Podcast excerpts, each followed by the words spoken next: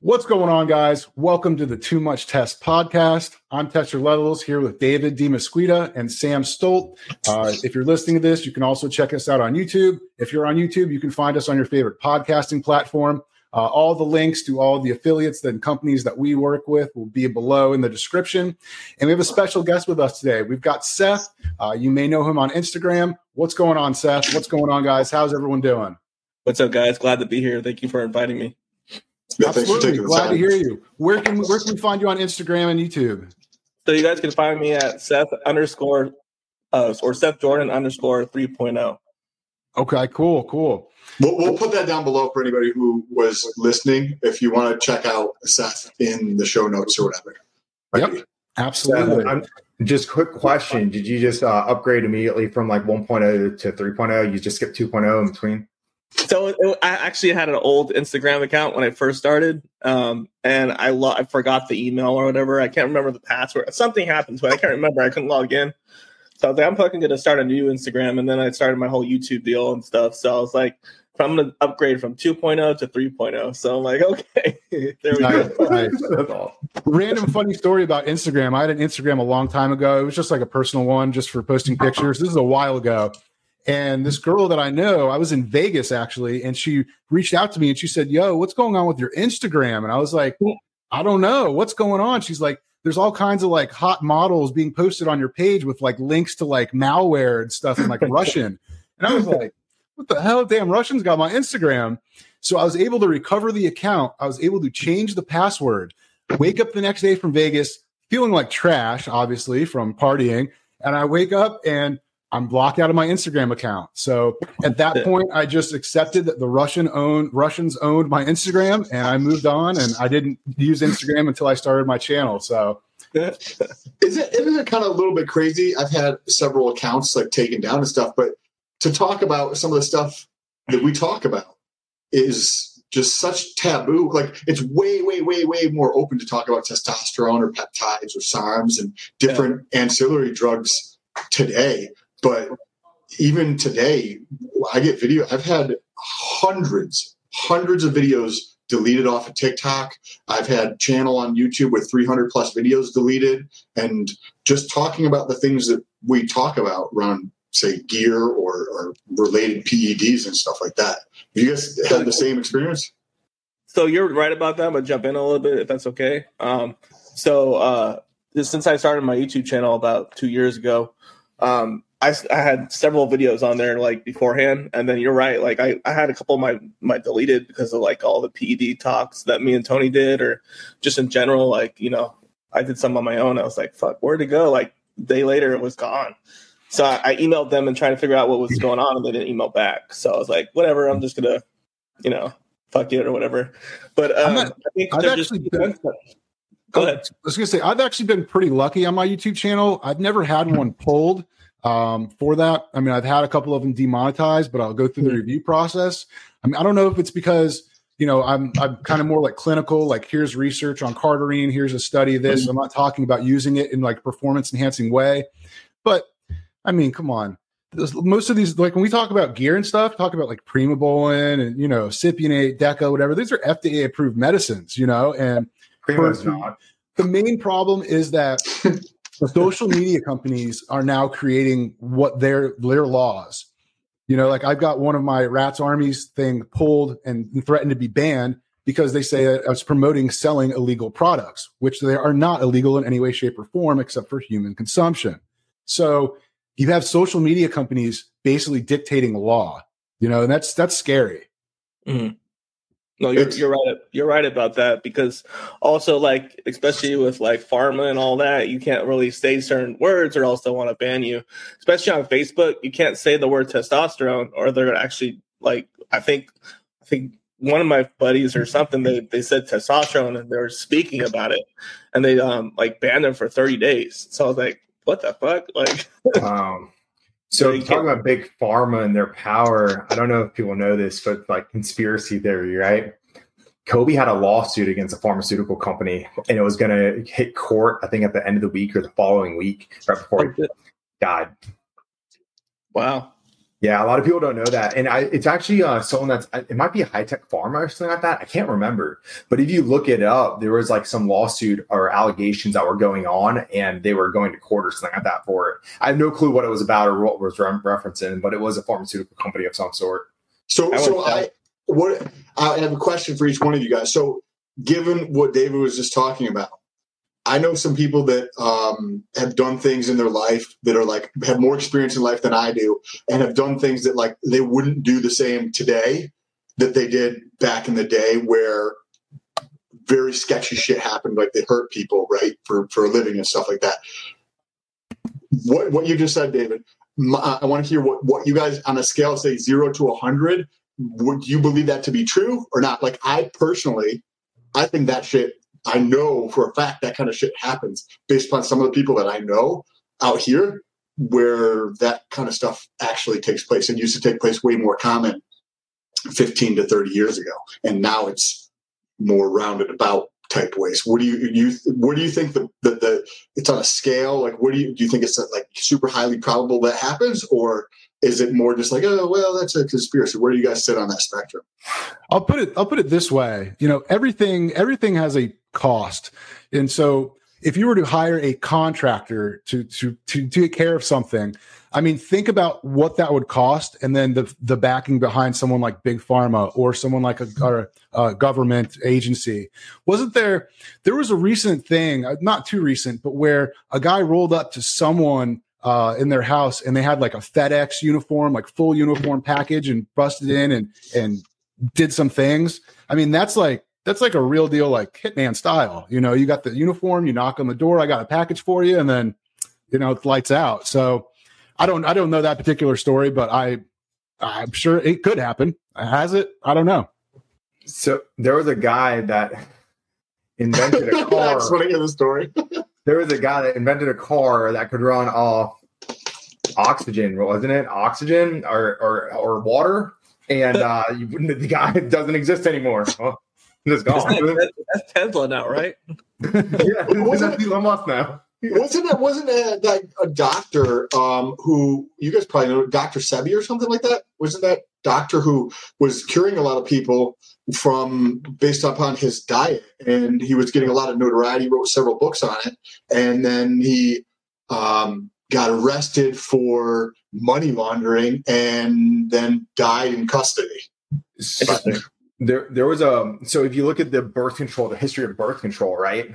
This is, this is going to be really interesting. Like, I'm not sure you guys know the history of birth control, but it originally was banned by the FDA. They didn't legalize it. Um, the studies that came out about it, the researchers that were on it, um, eventually got silenced immediately after when they legalized it. So they were going through the legality process again, and so it was like round two. I don't know if it's like second gen uh, birth control, but it's still the mechanisms are still the same. It's still estrogen or some form of estrogen and progesterone, or vice versa, one or the other. And um, they basically like were like talking about like all the negative side effects that come with it, because it's steroids. It's the same exact thing as putting a kid on testosterone. And if you post it on Facebook, it's gonna pulled down now. I don't care. Um, so, but but it's the same thing. Like it shuts you down. And um, every woman athlete that I have right now is now off of birth control besides one and she's about to come off birth control. And i have to i do natural pct remedies. There you can hrt them out too which a lot of people like in the mm-hmm. medical world they don't like the functional world but i like both worlds. So i can make a combination of the two but originally that was banned and then they basically banned all the scientists that were on the original research team. Hey you guys can't publish any like literally banned publications and they can, are no longer allowed to publish. So they basically silence all these researchers that were like hey look this is the argument against it why you shouldn't do it. Um and they they agreed the fda agreed and they're like all right it's banned. And then i guess enough funding came back in the door and they re restarted the research and all those original researchers boop, out the door. So it happens. Yeah, no, I agree. Sounds like ivermectin. It sounds like you're talking about today. So- You- today you don't you don't even want to get me started on like what's going on with the vaccine the war right now man. Like they what they couldn't make enough money off the vaccine. I think they're like oh we pretty much capped out who we can force to get a vaccine or scare into getting a vaccine. We're not making enough money there. Let's spin up a war really fast. Uh, Third booster, and did you guys hear that Pfizer's trying to make a put out some pill that you have to take alongside twice a day with the vaccine? It's like, like what's next? Like, So we're going to have like four boosters. You have to take a pill every day, a suppository, maybe like a nasal spray. Like you have to all do it all together to protect you. You know, the ninety nine point seven percent chance that you're still going to be fine either way. But it's and, only it's only for like certain age groups too. I heard right. Whichever one has the most money is probably what's that what's that applies to. but you know what people people don't understand that you know you're getting the vaccine for free but the US government is paying. So you're basically paying your taxes, and then the government's paying big pharma. Big pharma puts big money into lobbying. So, you know, I mean, I actually I put a story on my Instagram, and I'm I'm on the treadmill at the gym, which is very rare. But I was on the treadmill, and it's like it's like Florida cases spiking, hospitals overflowing, and I'm looking around in the gym with like 80 people. No one's wearing masks. Like I've been in the gym since it opened in like May, and I I wore a mask when I had to, which is basically just walking in and out. But I mean, if it's so, so infectious, like how can I go to the gym for damn near 18 months with no mask and interact with hundreds of people and not, you know, I'm not saying it's not real. It's just, I don't know. It's, well, it's, so it's like two different worlds we live in. The hospitals overflowing was a big sham, by the way. So their hospitals are not overflowing. In fact, there weren't enough jobs for people in the hospitals. My wife did medical recruiting for traveling nurses. The only people that were getting hired at the time were traveling respiratory therapists. They were making bank. I mean, they still are right now. Like they're still getting paid like ten thousand dollars a week or uh, eight to ten thousand dollars a week, something absorbently ridiculously expensive. Because every single time someone dies and they can be declared as COVID, they get a kickback of thirty grand that hospital. But there were not enough jobs. You couldn't get hired anywhere because literally, like all the jobs, they weren't. They were allowing X amount of people in the hospital, so it was less people in the hospital. So what are they talking about? Overflowing hospitals? It, it literally mathematically doesn't make sense. Oh, you can have what a third of the populace in the hospital, and you're full, but you're not full. So you know, it's interesting. I saw someone post on Instagram. It was like type in like uh you know over overflowing hospitals and type in every year a different year, and it'll be like you know 1997 hospitals were over overfilled during the flu and it basically happens every year during the flu. Uh, but with covid they made it seem like it's this it's never happened before. People are dropping dead left and right you know i mean it, it's a realism i know some guy i know someone who knows someone that died from um, died from covid. Now he was very heavy he was diabetic he had other medical issues but he did die. I mean it is it's a real thing that people are dying but it's just the disconnect from real life and the media is is it's like black and white. It almost, to a certain extent, I feel like the media. Yes, we know they live in a different reality from like actual reality, but it's it's almost like it's fake. Not not the, the virus, but like what what they say is happening is just constantly just it's it's not based in any type of reality and it doesn't affect like I feel like most people's lives, but I don't I don't know because I talk to guys like you guys and you know what I mean? You, you think for yourselves and, and you, you take action on your life and, and, and, take responsibility for your health. So, but, but for, I just don't know a lot of people where it seems to affect their life in, in, in a, you know, I'm sure I had it. Like, I'm not saying it's not real, but it just doesn't seem to affect anybody's or like people with COVID. Oh, yeah, really? Twice. Yeah, the first time I, I, was so bad, I literally almost pooped, soiled myself, man. It was bad. Oh, and then, yeah, I had it. So it lasted for four weeks for me, the first go around. So it was weird. So it was like the first seven to eight days, I felt like death, right? Like I had my temperature spike. I almost drowned in a pool. That's how the first day I knew I had it. So I jumped into a pool and I actually blacked out and almost drowned because I guess the lungs de- de- down regulated so much. And I didn't know. I didn't thought that I had like, I, I've, I've had a seizure before, right? So I thought I had a seizure and blacked out or something like that. And I was like, what the heck? But uh, I woke up and I like, I like had to pull myself up. I like ripped my, the skin off my toes, pulling myself up out of the pool because I realized I was actually drowning. Um, but I blacked out as soon as I hit the water. And, um, so that was day one for me. And then like the next day, I broke a fever in the middle of the night, like bad fever. Had a fever for like two, three days. And any virus, your contagion point is when you have a temperature. And within 24 to 48 hours, you're really the contagion point dies down. If you read the CDC guidelines for quarantining, it really is like as soon as the temperature is gone for 48 hours, you can pretty much be around people. So if it's like a 10 day quarantine period, but as long as you have reached that 48 hour period of time after the temperature, because they know it's actually less contagious than it is. But I think it is a very contagious virus. Like I don't see the flu spreading like COVID does, in all honesty. Um, so how did you make it yourself? Huh? so that's what happens when you make it in the lab. Sorry. You know I was, I was, watching. I was watching a documentary or a YouTube video, um, and basically they were saying that the difference between the flu and COVID is that uh, you know the flu, your symptoms come on quickly. They come on a lot more quickly. So hmm. you know, so you wake up one morning and you feel pretty bad. You're like, all right, I'm staying home. They're saying that you know COVID because they say you can you can basically have it for ten days before you see symptoms is you you walk around and then you may start coughing. So they say that's they're thinking that's why it's been more rampant than the flu. So me having it twice, I probably disagree with that. I almost immediately knew that I had it because of the down regulation that lungs when I almost drowned.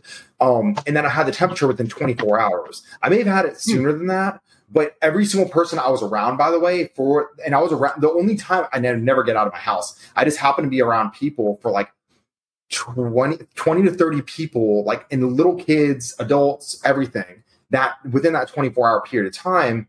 And no one, I, I told everyone, I was like, look, I have COVID, get tested. No one had it besides me. Literally, everyone tested negative.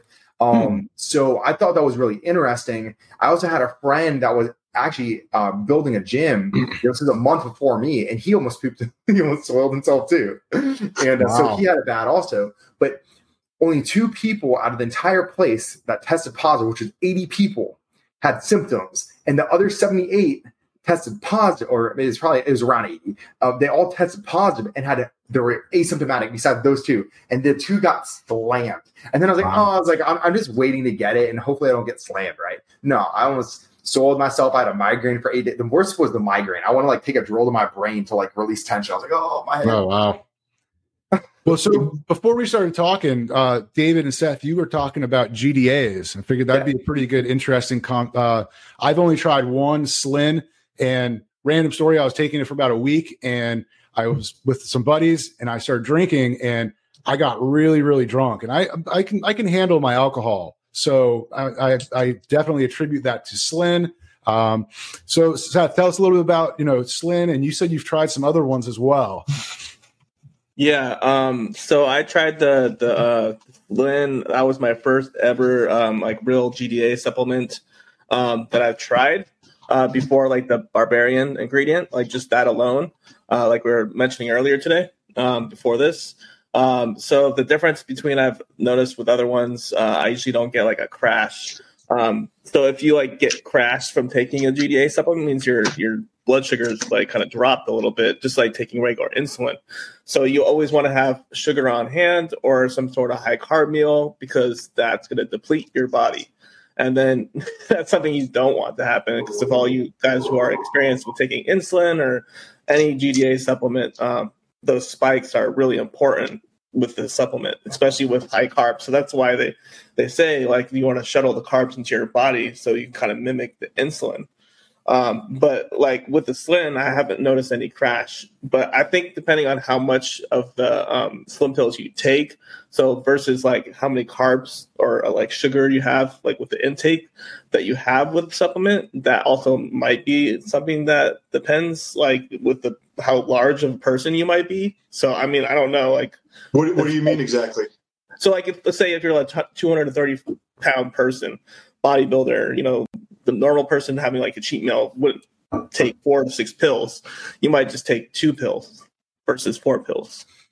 Um, now, Seth, I did want to ask you a question on that. Just if we want to take it a step further and it, go down to blood glucose testing and blood glucose monitoring. Um, now, your experience with Slin, um, and by the way, I want to reiterate the fact that Slin is a product; it is not insulin. We're not abbreviating insulin. Oh, so call, Slin, Slin, is a. I just I just want to clarify that for everyone listening.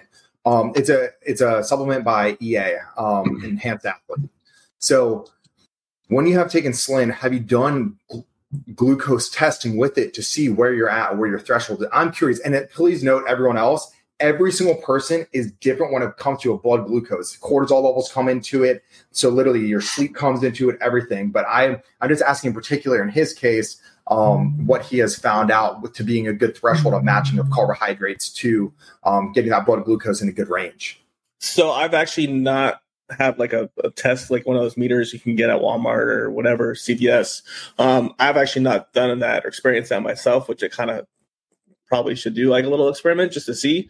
But I could just tell, like, so if I don't eat enough carbs, my blood sugar is dropping.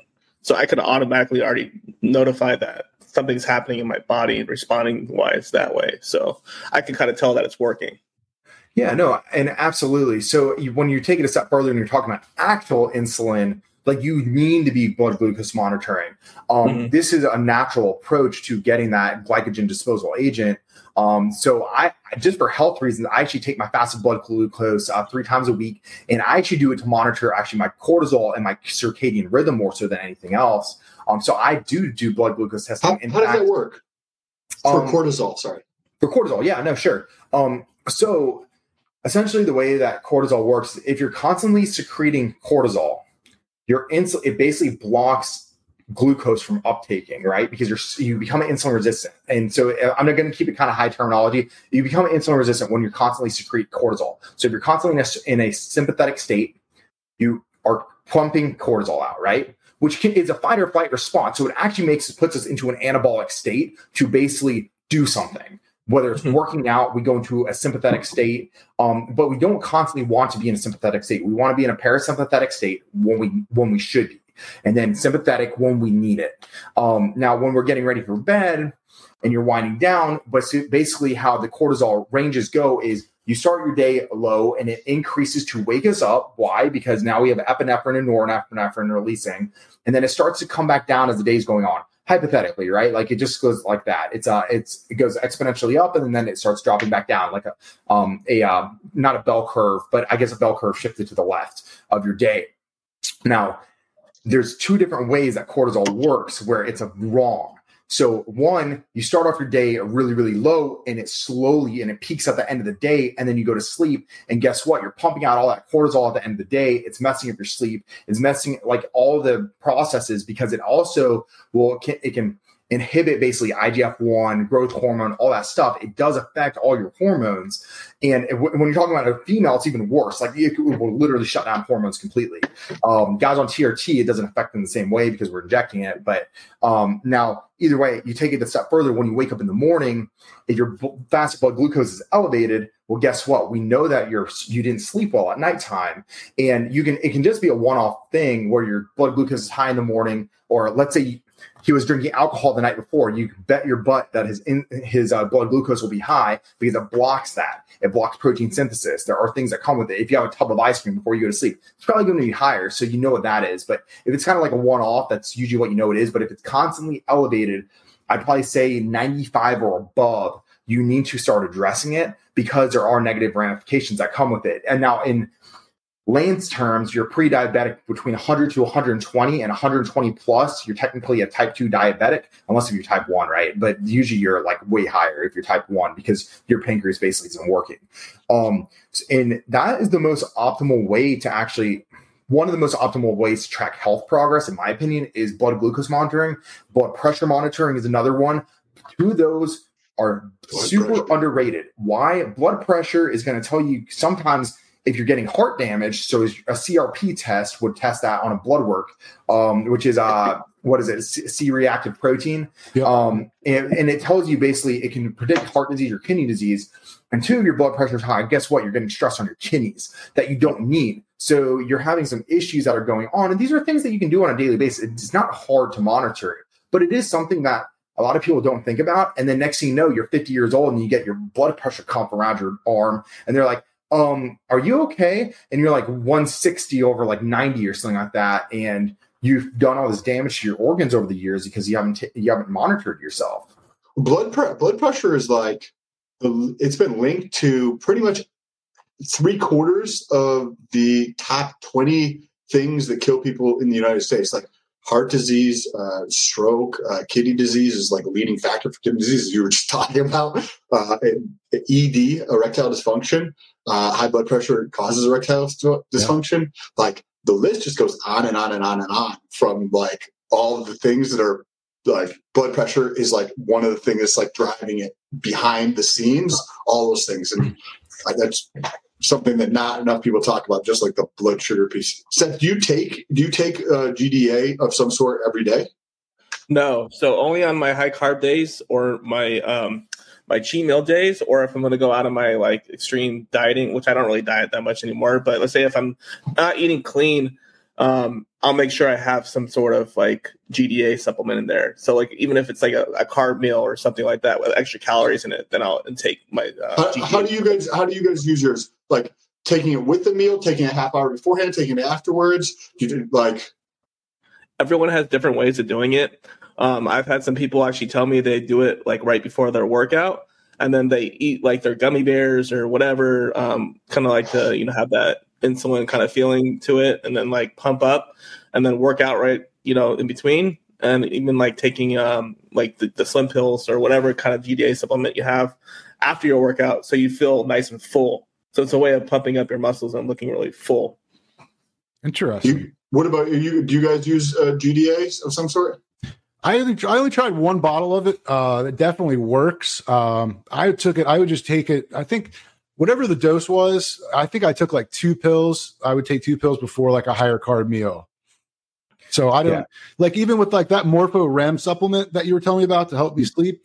It's yep. you know you can take five or ten capsules.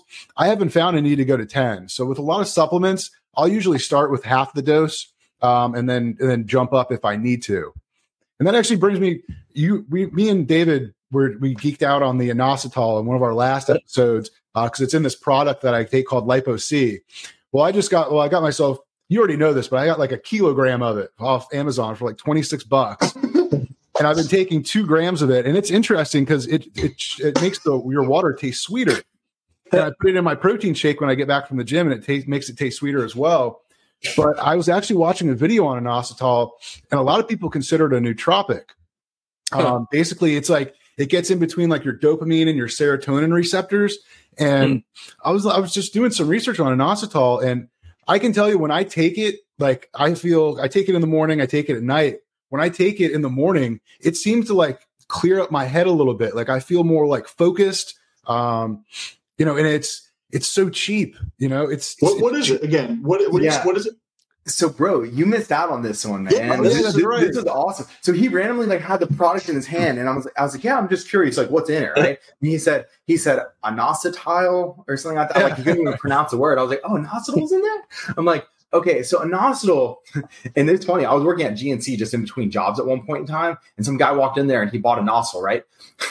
oh, side note, people use it to cut drugs, and all you guys can already know what that is. But so they used to use it, so they actually had it stored up in there. I'm like, why the heck is it stored up there? And it was like three hundred dollars for the bottle. Well, it's only because they use it for cutting down drugs, right? But it's really, really cheap supplement if you just get it online, right? It just GNC normally doesn't sell it. So I looked at this product and started doing all this research. And I'm a freak when it comes to nootropics because I'm very ADHD, very ADHD. Sure enough, that product in particular helps ADHD it helps with cellular regeneration. Like every single thing, it sounds almost like growth hormone when it reads out. Interesting. But with nootropic benefits. Now, it even, and this is the part that you didn't get to, probably, Pete, but um, it even helps women that have um, insulin resistance issues. So it helps with insulin resistance as well. PCOS. And it helps with PCOS. And the reason why it helps with PCOS is due to the fact that it helps there's a uh, brain barrier essentially, and it helps the ovaries talk to the um, the pituitary gland um, better. So there's actually a pathway. It opens a pathway up essentially. So, how, so how does it how does it work? You said something about ser- serotonin and and dopamine what what what is it doing in the body? It, it, has something to do with the mitochondrial it's at a mitochondrial level and i can't remember off the top of my head. I mean dude like i did research on this like six years ago where i did deep dive so i cannot i'd be lying if i could say it off the top of my head but i knew it had something to do with the mitochondria of some sort um, but i'm not 100% sure but it just the list is stupid. And now the interesting thing about it is though, is because you look at fruit, everything has an inositol pattern or, or inositol in it, right? Well, it's not bioavailable. It's zero bioavailability in every single substance that you have. So if it's interesting, if you take the, I, I just dry scoop it sometimes because it's really, really sweet and it's coming from a fruit is usually where it's derived from. But uh, amazing stuff. And no one talks about it, man, because it's so cheap. Yeah. I, I what, how do you how are you spelling this? I'm still missing inositol. Yeah, it's I N I. Look up vitamin B8. Look up vitamin, vitamin B8. B8. Yeah, what's interesting about inositol is that when it was discovered, uh, they didn't believe that it could be made in the body. So they classified it as a B vitamin where you have to get it from your diet. And then they realized at some point, I don't know when, that your body can actually make it. And so so now it's an inositol, but it says it says right on my little my little tub, uh, you know, vitamin B8. But yeah, do some research as far as the serotonin and the dopamine. From what from what the video I watched, it was kind of a high level video. Is it said it was kind of like you got the two receptors that are firing at each other, and an inositol kind of gets in the middle there and kind of helps everything move. Very high level, but it's a really cool supplement. I would definitely suggest it's 26 bucks for a kilogram, and you're taking four grams a day. So Yeah, you know, Do you, do you do a split dose? Do you take it all at once?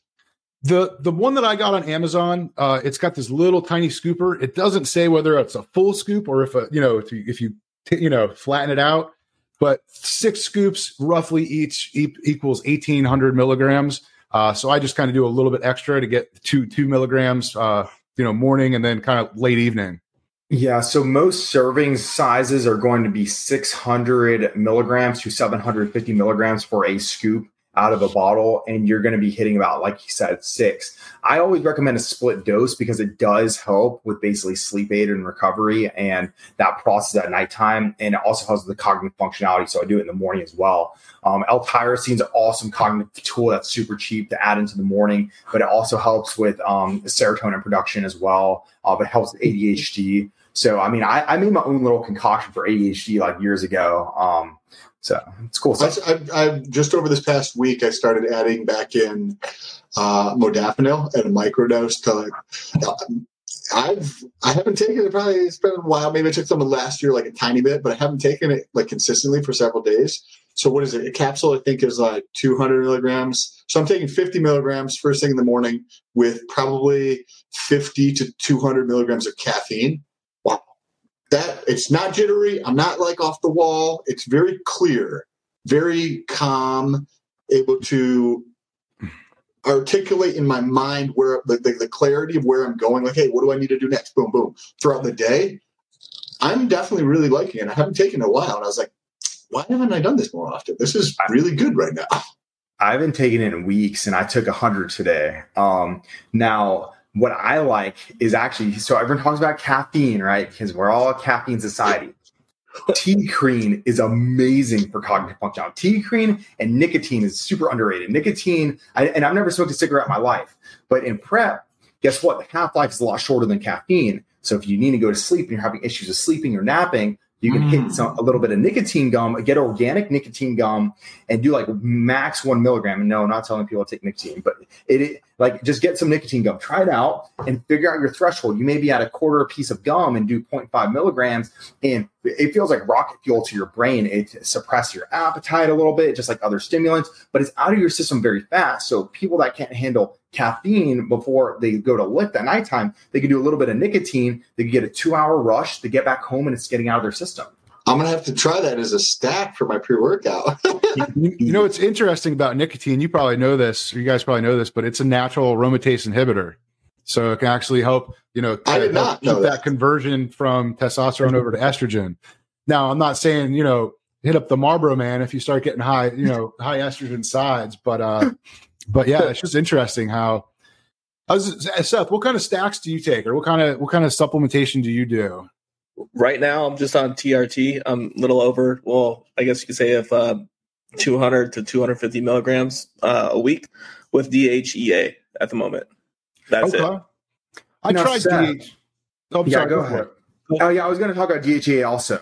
Now, from what I've done on research, taking I, I was going to ask your reasoning behind the DHEA from my research, from what I've done, is if you're on testosterone replacement therapy or any type of hormones of any sort, and you're funneling basically DHEA into the system, it's going to basically it has a higher conversion to estrogen more than any other thing. So I was just going to ask, uh, why are you taking DHEA? Um, I've noticed for me, um, it's actually keeping me a little bit leaner, and also my mood is way better when I'm on it when I'm just on test alone. So like just my mood enhancement, like I've noticed for the past like I'm on it, what do I say, like almost a month now. Like I've been like in a really good mood. Um, plus, I got a lot of stuff going on, so it's kind of been just helping me like keep me focused. Um, I don't know. It, it, it works for me. It's I have only taken 30 milligrams right now. Not very no. So, so that, that's awesome. So, I, and this is why I want to ask. Everyone's going to be completely different. So, this is just talking steroidogenesis. So, I'm going to go down a rabbit hole for a second. So, bear with me. Um, so, when you take pregnenolone or DHE, pregnenolone starts all of it, then it converts to DHEA, and then the next step is going to be uh, progesterone, and then it basically is going to start converting over. So, you either get progesterone, you get eventually testosterone, and then it converts to estrogen, et cetera, et cetera, and it starts going down its rabbit hole, right? Yeah. So, I would theorize for you you're actually getting a progesterone benefit out of it and your progesterone levels may be lower. Also, it helps with people that have like if penis sensitivity issues sometimes or erectile issues. DHEA mm-hmm. will actually help with that, and with or uh, sorry, not DHEA, progesterone can actually help with that. Um, so if your progesterone is too low, then the DHEA, if it's funneling off into progesterone, I can definitely see that happening. Or your estrogen being too low and it's converting to estrogen. So theoretically, um, that's where my brain would go with it immediately. So that, I don't know, Sam, you're thinking. Dave, so I was going down the same route too, but so there's a doctor's book that I read last year, and he's a big proponent of DHEA, especially with people who are on hormone replacement therapy, because it's almost like your the way he worded it was like you're you're backfilling the shit that fucks up because you're on testosterone. So because DHEA kind of like fills in these different pathways as it t- goes throughout your body, you're kind of filling all those things in to stabilize everything because you're taking exogenous testosterone. From what I took away from it, I don't remember the doctor's name or anything, but I remember reading it. So that was the same route I was thinking about. I just didn't remember which ways it was actually going through. That's interesting. Is there any other Seth? Is there any other like different things or just not like TRT that you do uh, or compounds you take? Um, so like if I do take something or if I want to add in like another um, supplement compound, um, I'll, I'll, normally go like a SARM route or something like that on top of like um, what I take. Um, but it's normally just like a RAD 140 and that's pretty much it. I keep things really simple. I don't like to add in a bunch of things like a lot of other people do. Um, but I've learned just over the years, my body responds really well just to doing like one or two things at that, you know, a time in a cycle.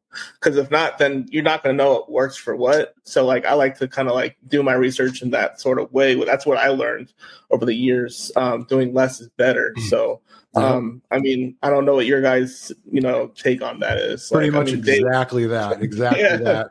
Um, one, I want to add. Maybe we could switch topics. Another great ancillary for TRT, Nandrolone. Love Nandrolone. Oh. What do you guys think about Nandrolone? I'm about to hop back on. I'm tired of my joints hurting. I, I literally just started uh, DECA 60 milligrams three weeks ago, feeling good. Um, I've had some issues with my knee for the last four or five years, ever since I tried to squat in a Smith machine, and um, it. I don't know if it's helping with that or it's because I've also added in stretching and I've also added in MK677. So I don't know which one it is, but I've also added in, oh, I think this is super underrated exercise on a side note, um, tibialis training, like the muscle on the front of your shin. Fucking not enough people train that we train calves. Somebody might do a thousand reps on calves or something, and they don't even do any on their tibialis. So I've been doing a lot of tibialis training to help. Like probably there's a muscle imbalance which causes potentially causing my knee pain as well. But DECA, uh, so this is my first time ever utilizing DECA. Um, didn't notice anything crazy at 60 milligrams, but I wouldn't expect anything crazy at 60 milligrams. Yeah. What do you guys? So I'll, I'll, talk about the tibialis for like one second. Then I'll That's right. It's something that other people talk about. Still funny that you said it. So I, my dad used to make fun of me for not having big calves, right? Like I was a soccer player and I had decent calves. They weren't big by any means. And uh, I had a goal. I was like, I'm going to hit my calves for 365 days straight. So I'm like halfway through this, right? And they're growing, growing, growing, growing. And I'm like doing heavy weight, high reps, blah, blah, blah, like switching it up every single day. Like obviously you get bored doing it every day. And then like halfway through the year, I was like, I can't grow anymore. Like there literally will not change. And then I was like, you know, I'm going to start alternating days. So I did tibialis, I did toe raises or something to like hit it, or just in a stretch position, just halfway up. So one day I would work that, and the next day I would work my calves. Dude, my calves just didn't stop growing. I was like, nice. And it, it has to do with muscle imbalance. I'm 95% positive. But John Meadows, like we, he would do the same thing, where we'd work out calves and then we'd work out. So John was my coach, by the way, Seth. Um, oh. But we work out calves and then we work out, we do toe raises like in between sets, or we do some type of stretch that basically works the tibialis. So 100% with you. More right, people, cool. that, there's a tibialis at the gym uh, I go to, tibialis machine. Uh, oh my gosh. I love it. and I'm doing it so I'll do a set of something and then I'll come back and I'll hit the tibialis because it's just like, hey, this is a rest period anyway. You're just, I'll do one leg at a time. The toe, highly recommend if you guys don't do or ever have knee issues or ankle issues, even potentially, uh, tibialis and like ankle mobility shit is underrated. yeah. So um, I'll jump back into nandrolone now. The so, nandrolone, um, I'm a huge fan of it. The only issue that I have with nandrolone is I don't have erectile dysfunction or anything. I actually get harder, leaner, hornier, and grainier from it. Um, as weird as it is, not everyone. It's very, very, very uh, like it's almost like a phenomenon how rare it is that it happens, but it happens with me. And um, I happen to utilize it in a therapeutic way when I was coming off shoulder surgery in 2019 November. I had uh, shoulder surgery. And I told the doctor, I'm like, look, I was like, this is what I'm gonna do coming out of surgery. He just gave me a thumbs up, right? He didn't say anything. But I was like, I was like, I'm on testosterone replacement therapy. I was like, I'm gonna run um 100 milligrams of DECA a week. Actually, no, I did 200 milligrams of DECA a week. Um, nice. and then I did BPC 157, TB 500. I didn't need Advil. I didn't need painkillers. Um, just straight coming out of surgery. And sure enough, man, after one month, so two weeks after shoulder surgery, I was doing um assisted dips and a month after shoulder surgery, I was incline dumbbell pressing 90 pounds, no pain. Um, and Amazing. DECA is a phenomenal, underrated drug, and people forget therapeutic dosages for a male goes up to 600 milligrams. And no one's going to talk about that because you're not going to find a doctor that's prescribing you 600 milligrams of DECA and then figure out happy medium if your dick's going to die off on you, right? Like they're not going to be like, oh yeah, here's 300 milligrams of Tessin and 600 milligrams of DECA. Yeah, just do and like three there's mLs a a year. Monday, Wednesday, Friday. Just three mLs of DECA plus your test. so when I took I when I took DECA, I did it at 100 milligrams, and that was like the sweet spot for me. Um, I did notice a libido increase. Um, I had no high prolactin issues. I had no ED issues. Um, when I when I jumped up to 150 for a little bit, um, it wasn't. It, I didn't have any issues, but my libido was kind of like it was like on or off, kind of. It was just a little kind of random, um, you know. Whereas when I was at 100, I mean, it was just you know full force. But 150 kind of made it just a little spotty, so I was like, eh, I'm good. Seth, have you, have you? Sorry, no, Seth, have you tried DECA? No, I've never tried it. I've had the opportunities to, but I just like no, I'm didn't really care for trying. So the uh, the ED thing, I think, which I think you could hit it from two points with vitamins because you've got prolactin, right? So we but we all know it's prolactin related. So vitamin B6, somewhere 200 milligrams to 600 milligrams. Plenty of data shows that's super beneficial. But the other thing is that DECA from my understanding, Dave, you can you probably know this as well, or can back me up if it's incorrect. DECA has a more suppressive effect than testosterone, internal testosterone production than testosterone does. So something like um, vitamin E um, actually in rats has been shown to increase um, uh, the, testosterone yeah, production LH, from LH and in in the Leydig cells. So this way, because you need in order to have libido, you need to have some, generally speaking, have some type of intertesticular testosterone production. So if you get something like the B6 to drop prolactin, while at the same time vitamin B, uh, I'm sorry, vitamin E to like help increase LH levels in your balls. You know what I mean? To inc- I'm going to test some of these things out myself. So that in theory, that does make sense. Now I'm going to take it one step further. Everyone's talking about prolactin. Yeah, we know it affects prolactin, but we also know that DECA affects estrogen. But DECA doesn't aromatize. So how does it affect estrogen, right? Do you know? It, well, it does. It does aromatize. It's a small amount, right? It, I mean, it's like a minuscule amount. I mean, like if you took DECA and no test, like you would have no estrogen. Uh, like, well, you you could, but it would it would be very very low because it doesn't really aromatize. It's very low aromatization. Um, so, so you, you don't? Ah, no, no. I, I, I, 20, I think I read somewhere that around twenty percent converts. Yeah, it converts a little bit. It's very low amount. I mean, how much how much test you have to, or DECA do you have to take to get a decent amount of estrogen? Like a ton. I mean, you're talking like probably a gram. I don't even know. Probably so tell us theoretically. Um, so there, there's actually an enzyme that upregulates basically estrogen production in the body, and you cannot take an aromatase inhibitor to hit it. So your estrogen levels can skyrocket up if you're genetically prone to it, but you can't take an aromatizer inhibitor to knock it down because it doesn't aromatize. That's not the process that it goes through. So it does affect estrogen, and it is usually estrogenic side effects from the DECA. Now it can be a progesterone, but estrogen is actually one thing that's never talked about with DECA for whatever reason. Oh, Dave, that's super interesting. So it's been three weeks now, DECA, 60 milligrams a week. Uh, and I'm just doing one shot of it. First thing I noticed, I was like, I was like, man, my, my chest feels like it's, it's slightly bigger. It's more puffy or something. So I actually did take a little bit of an AI because I'm also TRT, right? So I did take, that was one of the first things I noticed. I was like, damn, my chest feels like it's not the, not gyno necessarily, but it just, it was like seemed more puffy. Like I couldn't see it in the mirror. I felt it. Like I was like, anything? No, I still don't. I can't see anything. I'm not really, but it just, I felt it in my mind after that. And that's interesting you mentioned that. Like, you know what else is interesting? I just lost my train of thought, but I'll get it back. Is, uh, well, shit. All right. Damn, I had it, and then my mind just fr- my mind just froze there. I mean, um, I thought it was pretty interesting. Know, what I was going to say is one of the main health concerns people talk about with DECA is mainly heart issues, and from what I've seen is that you know they they believe that it's because you hold on to more water, which puts more strain on your heart. Um, but I've seen guys on YouTube talk about you know doctors that they've been on 200 milligrams of DECA for you know 20 plus years and they have no issues. So I think DECA is a really cool compound.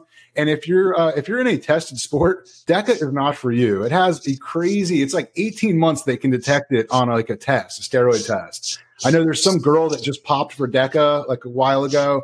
She claims she got it from she, she ate pork from like some burrito stand, and somehow there's some like pork. Yeah, yeah, yeah. Like pull a false negative, false positive on DECA, but DECA's underrated, man. No, um, so the, now it's funny that you say that. So there are ways to still clean the system. Pretty much everything besides DECA. DECA, you can still clean it, but I think the scrubbing process is longer and it still takes like a long time to get out, like at least six months. Um, because like these NFL players are getting scrubbed before their season starting, where they basically reset everything. I mean, like they can scrub everything besides DECA is one of the harder ones to scrub out. But I mean, it's like a 48 hour process and you can come back clean. Yeah. And they're, well, you're, they're also NFL, they're using a lot of. Uh, I have a friend that kind of helps some of the people in the NFL, and they use a lot of like HGH and uh, different peptides because they're it's way easier. Sometimes you're not testing for that kind of stuff. Like they're going to be testing for other shit the same. And how are you going to test for testosterone, and how are you going to test for for any bioidentical hormone. How, how, these these NFL players could be taking a gram of insulin if they wanted to, right? Or a thousand well, IU's of insulin, and we would never know. Well, it's funny that you say that though, because like even if they're taking testosterone and they're doing it legally, how would it be banned? Like if they're going to be on something, it's like you know how do they know if it's legal or not? And the only way that they're going to pull back on tests is if it's super physiological, right? So all right, the, we we have someone coming to test, and they always know when someone's coming to test. All right, stop taking your testosterone shots for two weeks. Okay, cool. I'm going to go there and I'll be bottomed out. All right, done. Yeah, there's just too much money involved to be like, Uh, they'll pay somebody 20, 30 grand to like, there's a lot of people will take 20, 30 grand to give them a heads up a couple weeks in advance. Like, yeah. Well, if you look at, if you look at NFL players from like the 70s compared to now, like I understand the science has gotten better, the training has gotten better, we have better workout equipment. But yeah, you're looking back then, like a linebacker is like 250, 260 tops. Now you got these guys that are like 330, you know, I mean, they're just massive. And they're, I mean, they're not like ripped, but they're not fat either, you know, and, it's it's pretty wild. So, so, when I was 17 years old, I flew down for the Super Bowl in Miami um, with my dad, and I remember walking the streets, and I remember looking. And I was 135 pounds back then. It's I I've never seen a bodybuilder or anything, but I looked up, and this dude's like six eight, maybe seven feet, probably 330 pounds. And I looked at my dad, and he had dreads, right? And I'm like, this dude looks like a like straight up predator out of the movie. like it was superhuman, man. I was like, what is this thing? what was Seth, what, everybody's probably got a little different story. What was it that sparked you to like be into fitness? Me? Um, yeah. just being around it my whole entire life. Um, I mean, I was a really skinny dude back in the day in high school. I always get bullied and stuff like that. I mean, just like anyone's like you know kind of thing that happened to them back in the day um, just by looking up to people who I've worked out with in the gym that were a lot bigger. So I was like, oh, I just want to do the same thing they are. It's like, okay. So like then from then on, I just kind of looked up to people and kind of had my own thing going on after that. And then I would just work out alone for a while. And then here I am today. And, you work out at, you work out at home, don't you, Seth? I think. I, I do now. Um, beforehand, I would work out at gyms and, um, you know, before the or when the pandemic happened, um, basically I was like, I'm gonna just invest in my own gym. So I, I you know, bought six thousand dollars or more of equipment, um, free weights and all that kind of stuff, and um, been working out at home and been able to lift the weights whenever I want to. And and I kind of miss going to the gym, just you know, the social stuff out there and um, some of the machines. But it's you know, it's kind of nice. I don't have to have people talking to me all the time. that's a that's a interesting about the social stuff. I think that's probably for Dave. I've been doing this for a long time, but a lot of my friends are like friends that I've made at the gym. like, because you know what I mean? You just taught you're there all the time and you just oh, see yeah. the same guys and you just, there's a lot of the friends I've, I've actually made in, throughout my life have been friends that I've met because I spent time in the gym. You know, I don't, I don't get like I, I see why people do it, but it's like you know I, I remember doing that too when I was younger and stuff. That's how I, I have met people and like you have. Um, I mean, like all of us do like long lasting relationships and stuff, of course. But like you know now, I just want to if I go to the gym, I just want to go there for like forty five minutes, blast a workout. I don't want people to talk to me. and it's like you know if they're on the phone having a conversation for thirty minutes, I'm like, what, are they doing there? It's like you know wasting their gym membership time. So. You know, I've you never know? once made a friend at the gym, and I don't want to. Um, when I go to the gym, I try not to talk to anyone. Um, you know, I put in my headphones. I don't even talk to people at the front. I just scan my little ticket, and when they move their mouth, I say thank you and move on because I don't want to go to the gym and have someone talking to me. You know, so I don't want to spend 30 minutes in the gym talking to people. Like I made the mistake of talking to one of the guy, the janitor guys that cleans there, and you know, every time I see him, I'm like, eh, take out my earbuds, start talking. You know, I lose, I lose my warm up, I lose my pump. Um, I'll help people in the gym. I'll help people. I dude, I saw a guy almost drop 315 on his chest. He was standing. I was just standing there. I was looking away, and I see, I see it go up a little bit.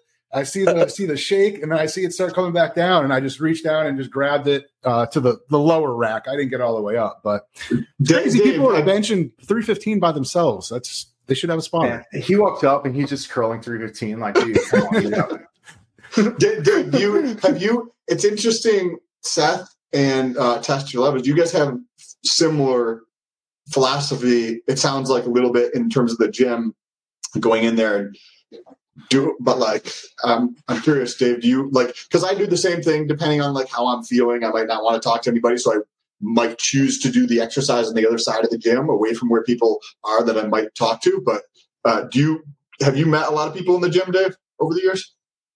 The most successful people in all aspects of life I've ever met have been from the gym. Um, I'm talking relationship. They take care of their fitness and their health, and so they prior and they prioritize relationships, fitness, and then they obviously have done very well for themselves financially. Um, my mentors in life I've pretty much met at the gym. Um, I now I keep in mind I live in a very affluent area. I grew up in one and I still live in one. So it's a little bit different, the scene over here. But most of my friends are 40 to 60 years old. Um, I don't even God knows even how know how so much money some of these guys have, but they take care of they just love the gym time. The gym is when they work, then they transfer that into their work life and then they lead their work life there and they have their relationships and they focus on the relationships. And they focus on all aspects of life. And i feel like the most well-rounded well-off people that have done well for themselves and are happy i have met in the gym. Um, so now i'm very very selective of who i talk to especially becoming I hate to say more popular. I, I, like my little circle kind of thing, right? Um, but a lot of more people are recognizing me and approaching me and stuff like that. And um, people know when to leave me alone, right? Like even my clients, they know when to leave me alone.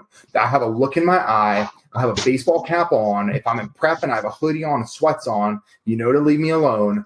Um, and you know, but there is a aspect of this is also financially beneficial towards me if I have a conversation the gym. Sometimes just a little like e drop, like someone. It, it's paying our dues forward every single time that we can give advice to someone or help someone it's paying our dues forward whatever the hardships that we have learned in our lives are to help other people so we completely close ourselves off and we don't pay our dues forward we're not doing ourselves a justice or the for us having to go through it and to live through it and to get better and stronger from it and then to help someone else down the road maybe seth can help someone that's getting bullied in high school right who um who, whoever knows like what's going to come from it so um i think it's a great place to meet people and no i'm not going to hit on a girl when i'm at the gym I've, I've done that before, but it works.